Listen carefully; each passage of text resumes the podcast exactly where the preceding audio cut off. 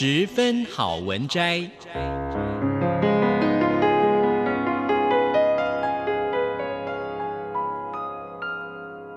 十分钟的心灵补给站。无论是快乐还是悲伤，不管是白天或是黑夜，阅读一篇好文章，也许只要短短十分钟，却能在你的心头低回，往复不已。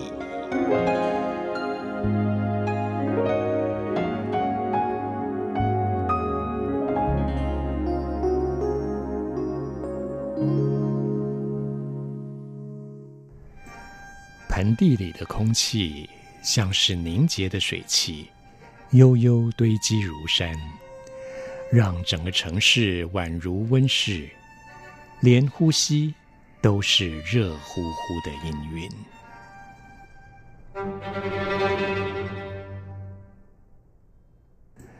盆地之外有个缺口，只要能越过那片平原，就能到达传说中的良善之地。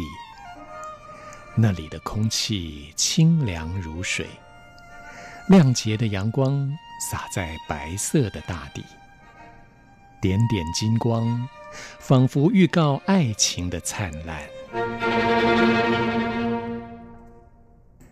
人们日日夜夜在其中游荡。渴望找到属于自己的一席干粮，静静卧下。但不消多时，即使再热，他们还是不愿待在安适处所。有一种来自夏日星空的呼唤，燃起火花，热气对流，进入循环状态。滚烫的身体不断涌出汗水。澎湃如涌泉。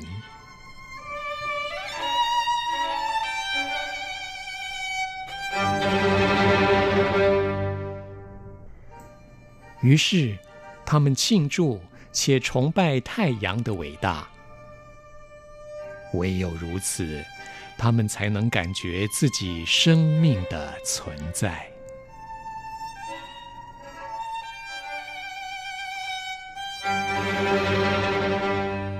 唯有如此，他们才能感到自由。夏天是傲热的，不过，当我尾随带路的朋友，沿着一条羊肠小径，向山区的深处直趋而入的时候，高大的山影和连接的树荫，使我的身躯笼罩在乡间特有的清凉里，甚至。心灵也是如此。阳光在这样的山区里也变得温柔了，丝毫不觉得炽热，只觉得它照耀在山壁高处，使得嶙峋的巨岩、参天的林木以及丛生的杂草透着光莹的美。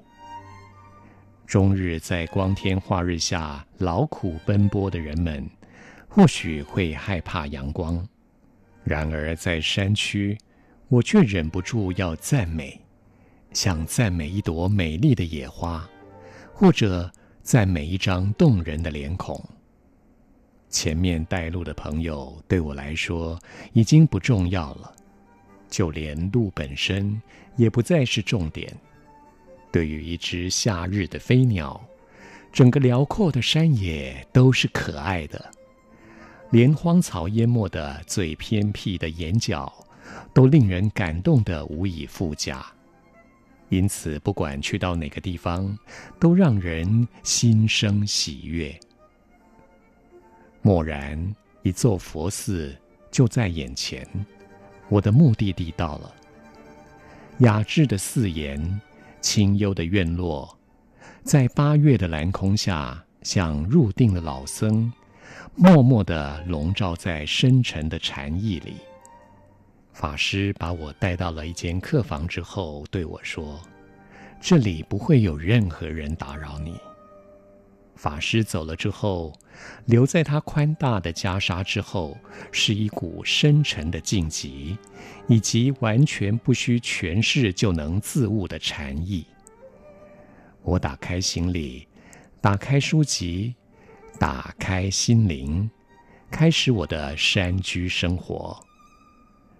山风从窗子吹进了屋里，夕阳的余晖也从窗子照进了屋内。蓦然，一阵悠扬的寺钟嗡嗡然回响在山野之间。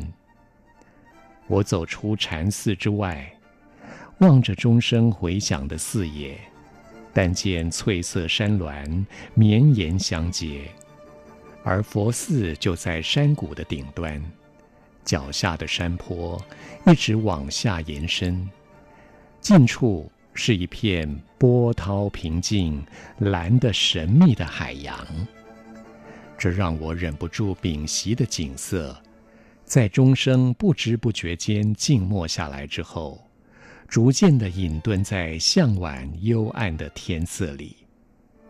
当我回过头来，屋内也黑了下来。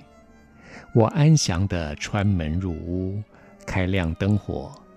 内心感受到从来没有过的平静，而我也终于领悟了一些修行者身居山野的理由，以及宁静如何能使思维的种子得以萌芽的力量。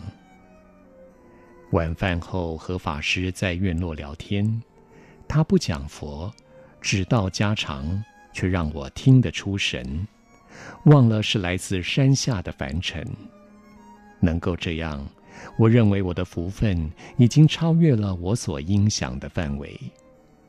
之后，我觉得有看书的意念，便去翻书来看。这一晚，头脑清晰，心神专一，甚至有过目不忘的效果，有如神助，全无倦意。直到放下书来，夜已深沉。